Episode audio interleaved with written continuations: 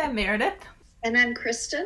Welcome you to the writer's story. Yes. And it feels like we were together pretty recently. Um, I guess end of April is when we talked last about writing during a pandemic and, and all the all the joys um, of, of, and struggles. Um, and um, but it's great to catch up with you again and, and see how everything is going. Um, we're yeah, both we're both revising. I mean, that's what we're that's doing right. these days. That's right? right. In the thick of revision, still the um, weather has been amazing here in Central Virginia for doing outdoor stuff. The spring has been really mild, and so during this pandemic, as you observe, the time my sense of time is a little off. It sounds like I'm not alone in that, and um, I will spend so much time outside working in the yard and garden weather is conducive to that. But um, revising on this um, historical fiction has been a counterpoint to the outside time, and it's it's coming along. I mentioned that I had been introducing or trying to introduce this love storyline a little bit or enrich that a little bit more. And I'm happy to say some of that has really come together, but I also was amping up a secondary love storyline, and now I may have too much love story going on. But um, it's turning into a romance. into a romance. Really, I had to channel my inner bodice ripper, and um, and that was fun. But I um, am. I'm starting to imagine the cover now. yeah, yeah, yeah, It's not hard to imagine a, a good bodice ripper cover. Um, I don't know how fitting it would be for the book, but I am needing to. I find that I need to step back and map out the um, some of the details of the plot again because I have I've shifted a few things around, and I am concerned that I am messing with the pacing of the mm. book. Yeah, yeah. So I think I need to step back and map out exactly what happens when to see how those events um, how what the energy of those events is for the next subsequent events and so on and so forth. I call that the helicopter, the helicopter edit. get yeah, up, right. get up high enough where you can see more of the landscape. That's right. Get my binoculars out, my khaki. Yeah. Yeah. As a as opposed to your um, higher level edit, I am in the sort of down and dirty, trying to make um, my transitions work, make sure my pacing is working and I'm just doing some things that I tend to skate over in my first draft. I just I just try to get it down and I go, "Oh, there was a church shooting, some people died." And then I never make a decision about how many, for instance. And that's just something where I've now said, "Okay, 11 people." And then I have to go make sure you never said 12, you never said 5. you know? Yeah, yeah. It's 11. It's 11. So, that kind of stuff um and uh you know, it's good. It's it's moving along. It's just a slow process, um, but it's been useful having, as I said, the writing group read it. Um, I did have an interesting experience last week where I did um, I moderated a panel for the Festival of the Book, and um, and a friend got in touch afterwards and said, um, "Do you want to do noir at the bar in May?" And I had a moment of total panic, and I thought, you know what? I need to get pushed out of my comfort zone. So I said yes, very, very recklessly. And so by May 22nd, I have to figure out: Am I reading something that I'm writing right now? It's it's noir, so I'm not technically writing noir right now. Um, am I reading something new? Am I am I writing a story for it? Last time I tried my hand at a little um, flash fiction so I took a story and I condensed and condensed and condensed till I could read it in five, you know five minutes. And that's yeah. not technically flash, but you know what I mean. I made it very very short, and it was incredibly dark and scary, and it was really out of what I normally did. But it was a great experience. So I'm trying to think about how to make that into something more of a experience and a learning learning process than just saying here's three pages from a mystery that I wrote five years ago. Yeah. So what is bar? What noir? Noir, noir at the bar. It's um, N O I R at the bar. So it's normally an in person thing. So uh, you go to a bar and they have a, a, a writers and they take turns and each one gets up and reads. Fun. Limited time, but yeah. Cool. Yeah, and they do it across the two- country. Two weeks away. You'll do it on Zoom? Yes, and now so now I understand that people can see us, and so now I'm less excited. well, you look fabulous, Meredith. Thank you. Hopefully by then I'll have washed my hair. I know I will not have a haircut, but you know, Throw on the feather boa. feather and- boa and just gla- dark glasses and a hat, and then try to read. Now you're yeah. So uh so anyway, you know, things things you know, it's it's it's tough it's tough times, but um I'm super excited that we got together today and that we are going to talk uh, with Lulu Miller. Yes, yes. I got a chance to read um, Lulu's new book, Why Fish Don't Exist, and I was just floored by how beautiful the writing is, how powerful the storyline that pulled me through to the end. Um, and I savored every bit, and it has stayed with me. Um, there's some really big ideas, big questions, and so, what a treat to be able to talk with her. Um, Yeah. glad that, yeah, she'll be joining us. Yeah, so um, Lulu Miller's new book is Why Fish Don't Exist, a story of loss, love, and the hidden order of life. And it is a fresh, fresh new book. Um, but uh, it, she used to live in town, and we were um, um, Charlottesville Women Writers. She was part of it. And so we actually got to hear her read from it um, two years ago. I think it was about that, yeah. Yeah, and I just remember thinking, oh wow, this is going to be a great book. I just, it was such an intriguing uh, reading. And just hearing how she had become fascinated, um, you know, with the character and just, you know, all this sort of stuff. Um, she had, she worked for Radiolab um, for quite a long time and then founded the show Invisibilia. So worked a lot on radio, and so um, we're going to definitely talk to her about how, you know, radio uh, influenced her writing and vice versa. Um, all right, well, let's go bring her in. Hi, Lulu. Hello. So excited to have you join us. Yes. I was there in person, but someday. Yeah, Yeah. we're so sad that you're in Chicago, but now it feels like everybody's in Chicago or someplace else very, very far away.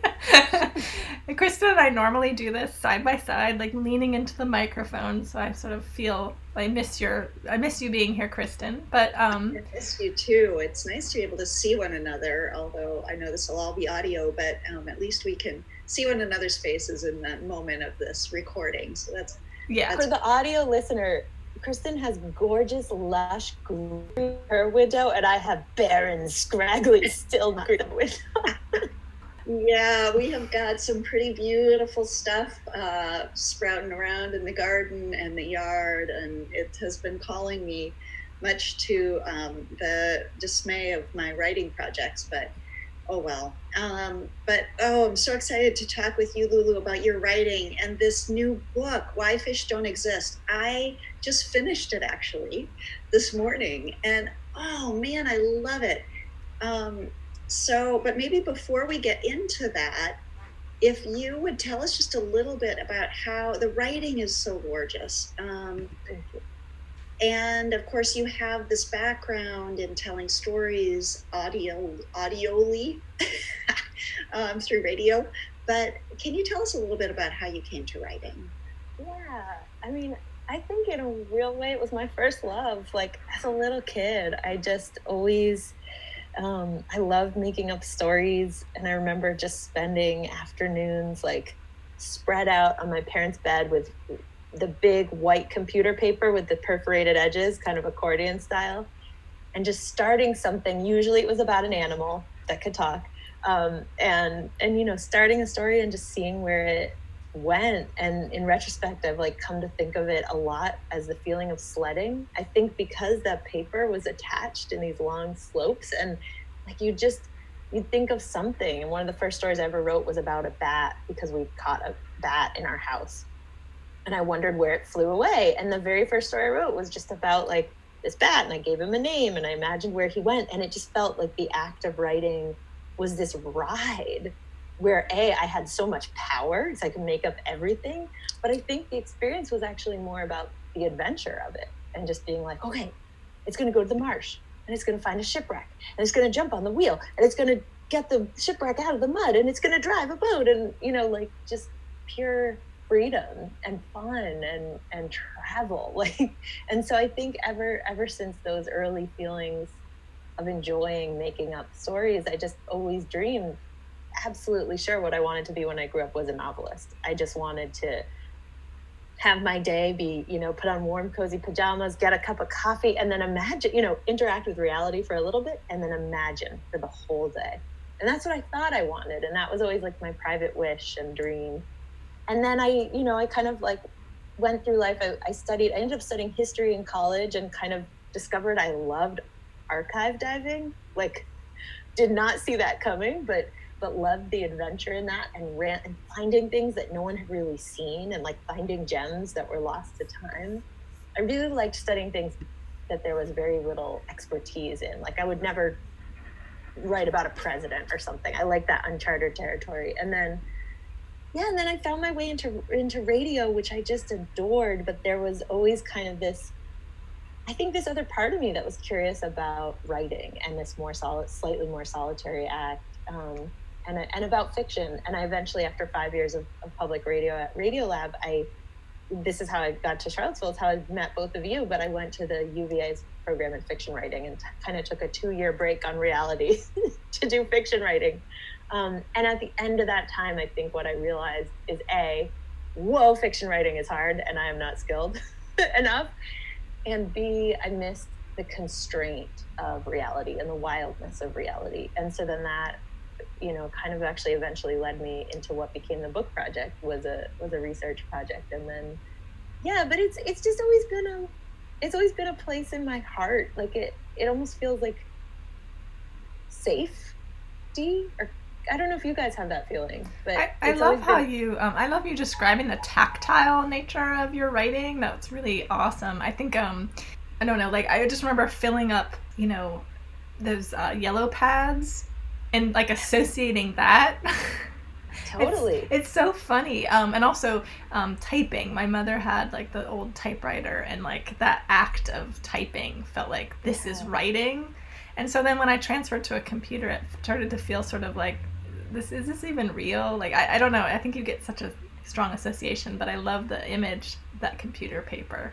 and still, when I get stuck or when I get frustrated, I try to always go back to handwriting and getting away from the computer and sitting under a tree or like lying on a bed just to to make it feel fun and to make it feel like adventure and um, and it sounds like get back to where you were as a kid because probably yeah. you wrote everywhere, right? You, right. You didn't have an office. right, an office. Like I feel like I have an office purely for the reason of having a place to escape. Like I almost never do my good work in an office. Like it's elsewhere. It's on the couch. It's on the floor. I love sitting on the floor. I don't know. So yeah, that's a part of it for sure. I'm a bed writer. I okay. love writing in bed. Yes. I mean, if I had servants, maybe I'd be like Barbara Cartland and I would write in the bath. oh my gosh, I wrote in the bath. I did write in the bath a, a couple weeks ago for the first time, and that essay got rejected, but it was a fun experience. That's so awesome. Well, I think she dictated from the bath. Mm. Actually, I think that was her, her, her thing. But yeah, I always imagined that. I was like, wow. I'm such a messy bather. I think it would all end up being soaked and streaky. You'd like make up new words as the water droplets. And God forbid I bring my computer in there. I mean, whoo, yeah. But yeah, writing, writing in the bath. It does sound lovely, but the mechanics of it for me, I think they're just too tricky. Yeah, yeah. but I, I, I am also a floor sitter. I actually often eat sitting on the floor. Yeah. And um, I read in bed and I write at a desk.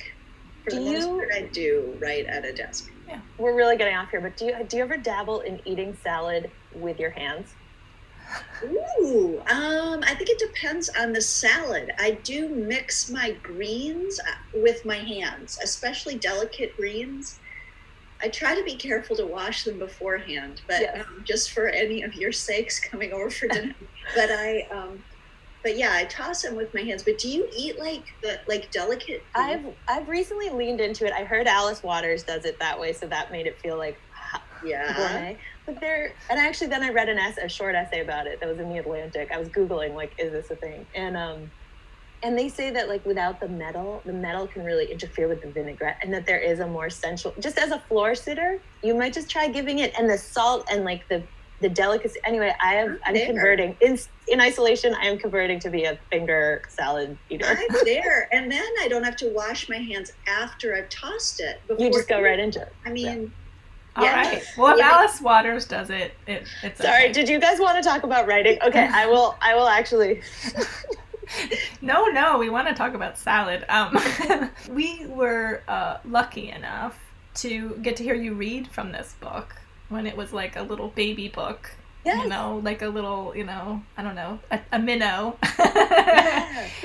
and um, and it was a really wonderful experience. And you talked a lot about how you became fascinated with this person and sort of that journey. And so I'd love to hear a little bit more, uh, you know, and because I'm, I know you've been even sitting with this even longer. Um, tell us about coming to this book. Yeah, so it, I never thought it would be a book. I thought it would be an essay. Um, I heard this little detail when I was in my early 20s about a man whose entire, most of his fish collection came down in an earthquake.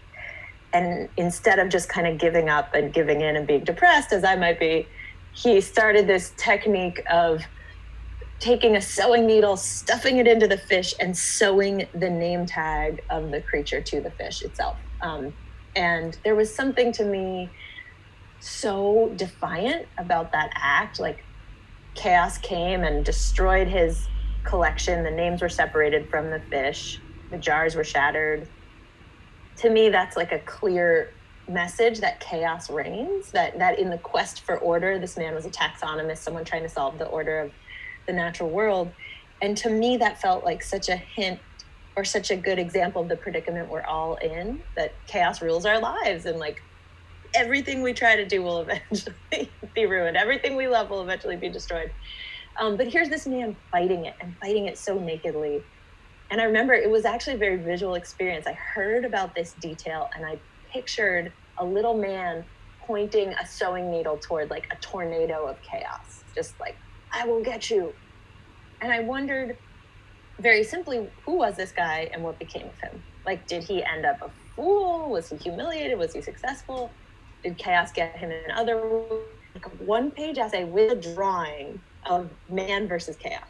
And then I thought that would be it. It would have been on a desire not to back down. And um, and then it just spiraled because he w- he was a prolific writer. There was so much to research, and his story is bonkers. Like it it just went to places I never saw both personally and then it and then he kind of ushered me into this huge history I didn't know about America that is still like incredibly alive that has to do with eugenics. And so it just it took me to wild places from a story point of view from an emotional point of view and from a historical point of view. And I I thought oh my gosh this is like a tiny parable. This is a fairy tale that happens to be true. And I want to write I want to like work it into like a novella length and it spiraled a little beyond that, but it's pretty short. did bring all those pieces together in this book. You brought that narrative, the story, um, and I, I feel like it reads almost like a mystery. I mean, Good. You're- Good. you that and you bring the personal in, which motivates. And I and I gotta say, I mean, it's certainly connected with me. You know, how does a person find hope or optimism in the face of great catastrophe and suffering. And um, this man and his like you said this resilience this ability to bounce back after losing it was like decades of work right? Hundreds of sa- of specimens collected from all over the world to turn that around and but the way that you weave his story david starr jordan's with your own personal um, quest and I, I hope i'm reading it right of purpose and meaning. I mean these are so it really connected for me with a kind of enduring enduring wrestling with depressive tendencies at the same time as captivation by the natural world yeah. and and also a sort of fascination with people who seem never to really get down. I know. They just don't. Yeah. In face of uh, and and everybody's lives at some point have terrible events. Right. And you can't yeah. live very long without them. But the way that you they bring these together did feel like a mystery. And so i'm kind of like reluctant. I don't know how much i want to talk about specific details because i don't want to give stuff away. Yeah. No and i appreciate i mean you can do whatever but i do appreciate keeping some spoilers or because oh, my okay. hope was that it reads like I was thinking, oh, could the genre almost be sci-fi, like a scientific thriller? Like I wanted it to read with so it makes me happy that it felt like a mystery because yes. I I um but yeah, I mean what's been interesting about this process is like so for so long I could just safely say, "Oh, I'm working on a book about a scientist," you know, and I don't have to go into the things you were just talking about like it's embarrassing to say oh this this this deals with the meaning of life like and now i'm doing these interviews and it's it's nakedly it's it's like it's embarrassing in a way but it is very much i think you know the sub. On the outer level i just want it to be a good story and i think he has an incredible tale that is a great story. Um, but yeah the the i guess the substrata or the you know the there's probably some soil term the next level under is are these really big questions just of like how to find meaning and how to find how to find just the, the courage or the fuel to go on when you are so depressed and so discouraged and you look out at a world that you believe has nothing good in store for you if you don't happen to have faith. Or maybe if you do but you've lost faith or whatever. Well what a perfect yeah. book for these times. But i um i'm so curious um, about your the process. You, you mentioned when you got the idea. So like are we talking five years three years or what was your oh, um, gosh, length no. of time well so yeah, I heard about the guy um, at this point almost 15 years ago that I just like heard the detail. And then he started really burrowing in my soul. And like I, I set out to write what I thought was an essay in the fall of 2012. So I guess, yeah, I mean, so almost eight years, soup to nuts, like, you know, and I, I, I, I worked on it in spurts. Like I would work on it and then you know, kind of had just started it. And then I met Alix Spiegel and we started Invisibilia. And then that was just like book sideline for many years. But I think in a way, these, the fits and starts were helpful to it because I grew and changed as a person, as a journalist. I'd encounter new ideas I could weave in. I like kind of changed even how I thought about the work of journalism. Um, and I think I went into it very much wanting a parable and clear moral instruction. And along the way, I became really skeptical about that impulse in me, aware that I had it, um, and realizing that the desire for story could be at odds with the desire for finding something approximating reality or truth. And like I basically got obsessed. I went in wanting moral clarity, and in the process, I got obsessed with complexity, and then wanted to report on complexity. So but yeah, soup to nuts, it was like eight years. Oh wow. Okay. Yeah. no, I mean, I just think it's so normal. I think people have this like, vision that you get an idea and three months later you have a finished book holding in your hand. Oh, heck no. And then, like, from the first draft of the book, I had like a true power year. Like, I took, I left Invisibilia and took a book leave. And that was like a year of researching and writing. That was like, I think, of a real year. Um, and that I turned in it took a full year, turned in a draft, and then it was like another two years till that draft was even done, and then going into all the publishing phase. So it was slow. It took the time it needed to take. I mean, it did. It just... Yeah, and and by a lot of accounts, that isn't slow, and especially yeah. given again this hiatus of um, yeah. really rich professional creative work in the midst with Invisibilia. But um, I'm wondering if then over time, did the shape of it change?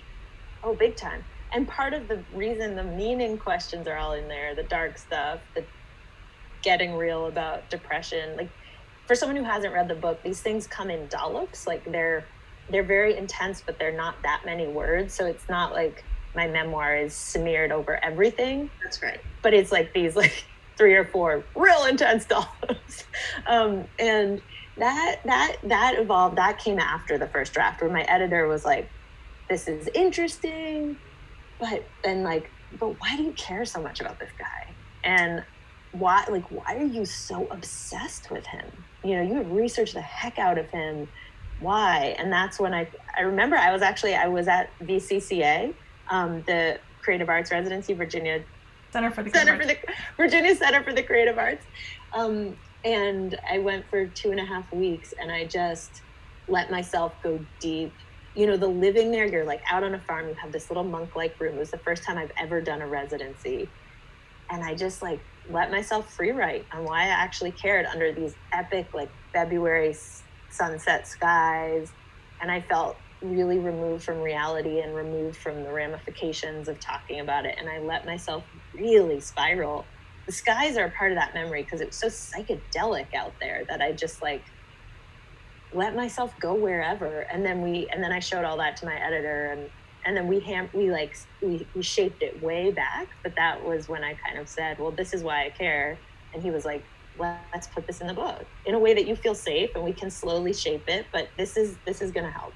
It's a really powerful um, part of the book. I mean it's a it's a great um, how do i put it? Well sort of like a hook. I mean i because i think i and i bet a lot of readers will connect with that and it and it leads through. But like you said, there there is not not tons of personal material in there as far as the volume goes. It is this story with this David Starr Jordan, and but the quest um, is just gives it such shape. I can yeah. see how you know maybe writing a biography of the scientist could be it would be fascinating in itself because he's a really interesting person. Yeah, but to bring that kind of enduring big question into the arc of the book is just i think it's so powerful. And yeah it had me reading right through with great interest. And your your writing style of course is also just so fantastic. I love there were a few moments that just made me laugh out loud. The way you described your dad's sartorial choices the way he chose to dress with a- academic. Oh my god, the academic yeah. style. I loved. There were just so many moments like that. I was just going to ask you. I mean, I feel like there's a trend right now in nonfiction about bringing in the self. So, sort of this less of a, um, I'm now going to have the definitive biography on this guy, and here's all the facts, you know, and that kind of stuff. But also understanding that we all bring our personal views so it sounds like it's completely on, you know, on in the moment right now in terms of nonfiction. I mean, I, I think probably your experience in radio, like, I imagine that that sort of reporting, but with your voice, with yes. yourself. It's still and a conversation. Would, it really fits. It does, yeah. and so, like, for one, I love it as a reader. Like, I I love the self weave. Like, I like get those dollops. They, you know, and I feel guilty. There's something where I'm like, well, I'm not being a good journalist. I'm being too much of a millennial and talking about myself. But I'm like the oldest millennial, so what can you do? Um, but uh, but then yeah, I think with radio, like I trained. You know, I learned how to do. I didn't study journalism at all. I learned how to do it at Radiolab um, for five years. That's where I like cut my chops, cut my teeth, got my chops, um, chopped my chops, um, and and that one of the things Jad Abumrad, the creator of that show, like this is a great like he loved the sound of the mic noise the mic handling noises. And whereas shows before him you'd always cut that stuff out. I remember him once going on this kind of like tirade about how it, he's like even these little cues they show that a reporter is here. They're clumsy. They're unzipping a bag. Like these sounds can render a person in space and they add so much information. Like every reporter handles a mic differently or says hello differently. And these little things they aren't just like in his mind, you know, some people can like roll their eyes at Radiolab all you want, but what he's doing with these little hi hellos and these diversions and here recording the roll up to someone's house, it's like he's really economically setting scene and setting dynamic and and allowing the real stuff that happens before you go into interview mode to be as much a part of it. And and I, lo- I love that as a listener and, and that's how i trained. Like you show up to an interview rolling rolling rolling and i think in the writing that came in too. And that was another thing. I had so many sound moments that they actually had to edit but uh, some of them still make it. But like like one of the chapters starts like here's where the jaunty sea shanties begin. Because i picture like the chapters that after the way the last chapter ended like a hard cut. Um and they let me keep a few but they were like this is a book not a radio piece like i had i had a line in the in the first chapter that was like and ev- so he just yeah he, it's like every so often he would begin to pluck snap a flower or no snap pluck a flower on his way and they were like you don't need the snap sound effect the word the verb pluck is plenty we'll supply fine. we'll supply um, the audio. so they cut me down a little but which i think is good but yeah. But you still do have some moments. You narrate um, your son's finding a toy in the bushes, right? And buttercup, just a buttercup, yeah. Like, boing, boing. Oh yeah, right, right. right, the buttercup. I right. hadn't thought of it before uh, with the audio um, training that you have or abilities, but yeah, that was cute. Yeah, I mean, I think, and it's probably like annoying to some people. I don't even bless my editor because he cut out probably like 70%. I think it's great. It's great. You found a wonderful balance. Yeah.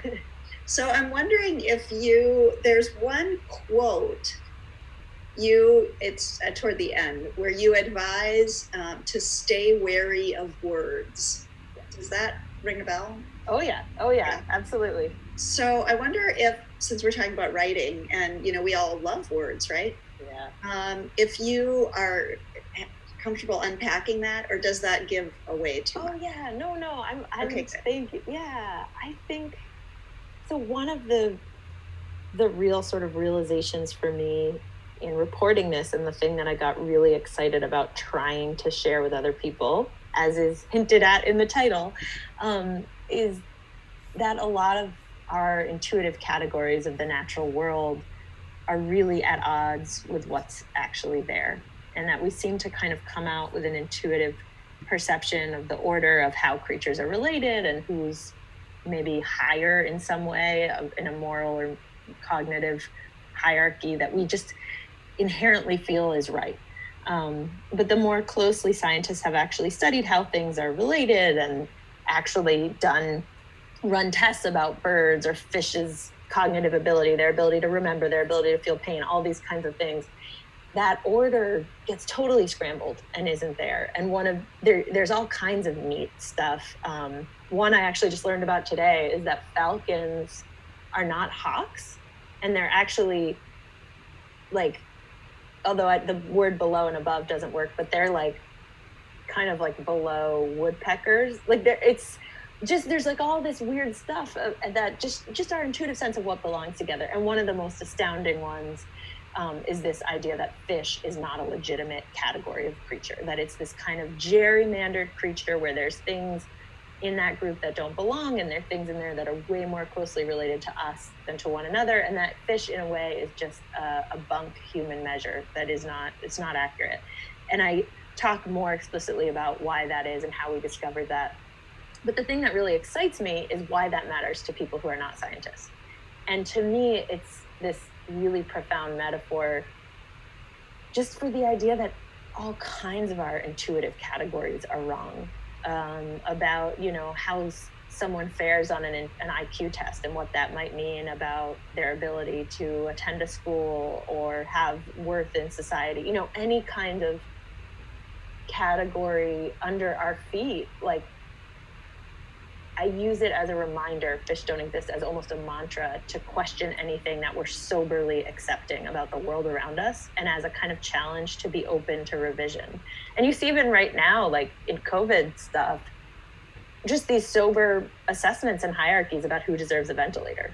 And like maybe a disabled life doesn't deserve one. You know what I mean? Just, and in those places where that's asserted like a definite thing to just peel back that category and that certainty and say well wait so are you saying someone who's disabled has less of a their life has less value or less they're less deserving to live? And why who are we to make that? And you know i think it's just uh it's a big call to arms or it's almost like a i almost think of it as a stop sign or a yield sign in the shape of a fish to just remember to take to proceed with caution about every category um, that we believe in a word at it in a way is a category it's saying yeah. herb or poison you know when we look at plants you know friend or foe like this every single word is trying to declare something categorical about the earth the natural world humans ideas um, and they're beautiful they are how we connect but i do think there is something about the minute you put a word to something you run the risk of of not looking at it and not having curiosity about like the stuff that exists under it. So just just like use caution when you believe in a word or an assertion. Well words are powerful. I think as writers we would all agree.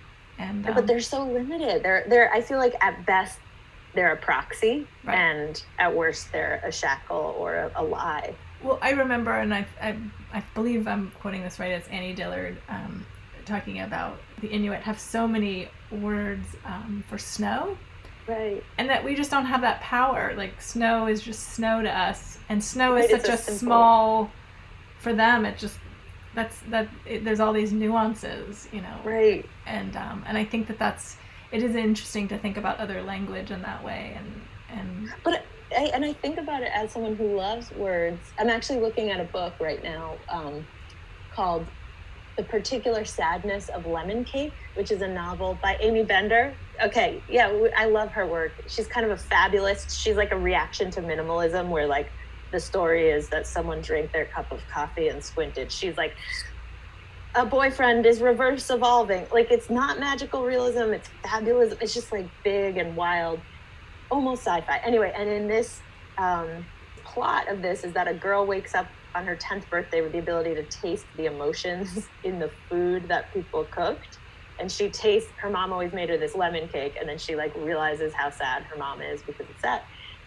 And this conflict a lot of time where you ask her mom how she's feeling, and the mom's like, oh, I'm absolutely fine, but she just ta- taste this like reeking sadness.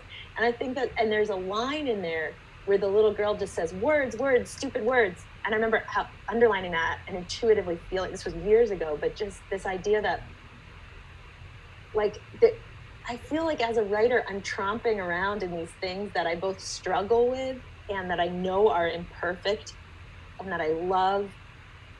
But I'm also not very eloquent on my own like I, I use the thesaurus a lot i always feel stumped for the word i mean and i words words stupid words is like it's just a thing i think all the time as i'm doing this thing i love but then i feel so limited like it's just, i don't know if you guys feel that but writing is this constant feeling of like i have this big beautiful idea and i have these clunky things in a really imperfect brain and trying to get the idea onto the page is like really hard and brutal and i feel my limitation in every footstep, in every little finger step on the type on the keyboard.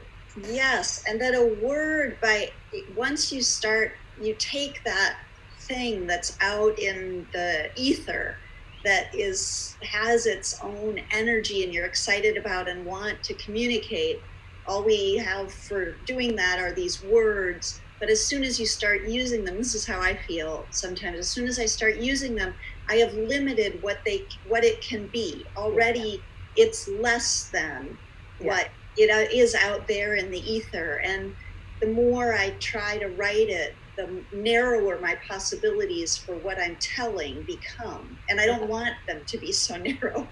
Right, exactly. And it's and then of course, but then if you don't write, there's nothing. So yeah, yeah. But I think about it all the time. Yeah.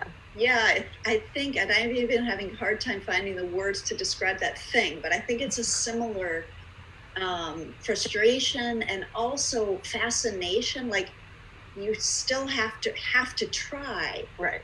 The trying is also crucial, but I think multimedia. Sometimes I think that may be why I'm drawn to the mixture of text and it's whether it's text plus image or Yeah. text plus sound, like songs, you can, I feel like when you have other inputs of sensory influence, you get a little bit closer well that's that's one of my favorite things about radio is you get a break from words. Like you can let someone say something and then just play some some bird sound and a little music and inflate the thought. Or you can i don't know that you get these little reprieves to just think and to have other sounds which are not language or not verbal or not yeah i mean they're kind of language. But and then again with the book that's why i was so happy my friend kate could kate samworth could do the illustrations Oh, because they're great. what she spun out each chapter gets one big kind of classic fairy tale scratchboard illustration. And they just what and her rule for collaboration was like you don't i, I remember i was like oh will you do it? And um, i was like maybe for the first chapter we can do this image of the guy facing the vortex and of chaos like i told you about and she was like oh no the way this works is my job is to read and come up with the image. And that's what makes it fun and joyful for me. And um, that's what i do. And so you will not be giving me any of it. I loved it i love that line. Like and then what she saw like what she could spin out i mean those things that's like such a true example of pictures are worth a thousand words. There's so much other stuff going on in there. And to just have another brain make visual meaning of what she saw in each chapter just really deepen it was such a pleasure for me to have that included It's And such a, did you yeah. I was, I was gonna say too. It's such an amazing experience the first time someone reads your work and tells you what it's about, oh my gosh yes and, Well, and- that- in, a, in a saw me- smart way. In a smart way, not someone who's like it's about, Ugh, and you're like, no, it's not. But someone who actually tells you, and you're like, wow, you explained much better than I could. I was if you saw me scribbling, I like I, Kristin said it's about now, but then I stopped because I was. But you were like, how does um, how do you you know like how do you keep hope or optimism in the face of catastrophe or something? You said it in a way that I was like, oh, that's or suffering, yeah, and like that was that was such a I don't know, just the word catastrophe as opposed to chaos, which is how I often say. it. I was like, that's better. That's better.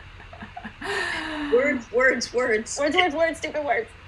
Um, so it, it, maybe it's too soon to ask, but um, what are you working on right now? Are you working on a new book or? Not a new book, no, but um I'm I mean I'm I'm definitely excited about kind of getting back into radio full time. I think like I've been really craving a team and and being more of a cog in a wheel than like a solitary climber um, in the in the ruins of my head. Um, so like and there's a lot. I mean I I have a lot of kind of radio stories ideas I want to do. I'm really I've been doing a lot of editing work in radio lately, just helping other people shape their stories, which has been so fun just to like get other content. I love story structure. That's one of my favorite parts of the process and and to like have someone else do all the reporting and the hard part and then be like, "Ooh, but if you started here, the end would feel more surprising." Like that feels so fun. So that's been great and and I'm totally eager to keep reporting um and I would love, I mean, I will say, like, I've been, you know, I have a one and a half year old now, and like, I've really been having fun writing stories for him. And like, I've got some children's books in me. I don't know if they'll ever be published, but I would love to collaborate with Kate again as the artist. Um, and some essays, like, I, I do feel like I have a book of essays kind of on the natural world, which in my head is art is either titled Lions and Tigers and Beers uh, meditations on Earth's bounty, or uh, Twixt, which is like dispatches from the space in between, like between imagination, between fiction and reality, between sexual identity, like just like the betweenness feels like really the space I want to inhabit. So I do feel like I have a book of essays and some children's books, but but in general, like I'm feeling the hunger for a radio again. Oh, It's wow. great. That is so awesome. So And we'll it- see. We'll see what the economy. We'll see if there are any jobs around. But I, I've got some leads out on, Oh. on how that'll work, and, and I think I should know more in a couple of months. Well, as Kristin and I were saying, um, it's been very gratifying to see how many people are drawn to art right now. that, yes. Yeah. Um, for solace. I have to say, books have been like extra sacred to me lately. Like I'm just finding the quiet of the page and no digital like that that is what I want like 5 or 10 minutes in the morning before the day gets rolling. And then like usually I mean I'm such a horror I'm like the worst t- I love TV but I just actually have been more drawn to books. Like they feel it's like a, a true peace in a way maybe because our days are so computery yeah. that getting a reprieve from it feels like just it's just the rabbit hole. It's like a quiet that I really am appreciating. Yeah. Yeah. And Fiona album, Fiona Apple's new album, I'm appreciating and um, we just so appreciate you taking the time. I know you're yeah. touring with this book and um, and, and teaching. I know, and teaching moments. Yeah. I know everything. Yes. Oh my god! Thank you for doing this. Thank you for like having such fun, different questions and do just keeping this flame alive too. I so appreciate it. Oh, well, it's been, been terrific. pleasure. Yeah, and so too. great to see your smiling face. And um, all right, it'll happen hope, in person. And we hope it'll be in person. And I know I, not, we're not going to recognize your baby at all when you guys. Oh my gosh, back. I know gonna, he's he's napping right now, but um, he's going to be a toddler. I mean, he's going to be massive. He is like so cute. He's like a little Porky the pig, just chunk the monk. That is so cute. Oh, can't I'll wait. shoot you guys a picture. Or did I already? I'll shoot you. No, send us a picture, please. Yes. Yeah. so just so delightful to talk with you, and um, and good luck with everything. And um, and as I said, it sounds like a wonderful book for for right now. And thank you. Oh, well, I'm glad. I'm glad. Thank you, Lulu. It All is right. a pleasure. That was so great to talk to Lulu. Yeah. Oh um, my gosh. Could go on and on. Yeah. Um, yeah definitely. And um, really exciting to see this project that she's worked on for so long, you know, finally be a finished book. And uh, yeah. it's yeah. getting great and reviews and as it deserves, and um, yeah.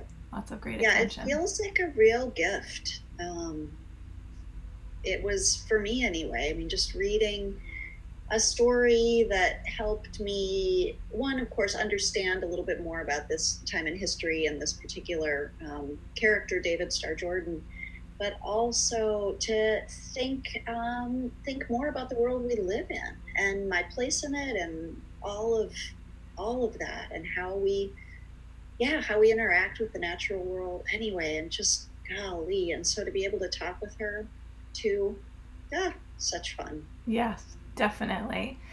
And so uh, we'll try to keep revising and working on our books and check in next month. Have to see who we uh, who who we are inspired to chat with next month. Yeah. We always say TBA. Good to see you, Meredith. Good to see you. Next to you and sharing a cup of tea, but we do so virtually and with all you listeners out there. We are wishing you well in this COVID 19 time and hoping you'll be kind to yourselves and find a moment to put some words to paper. Till next time.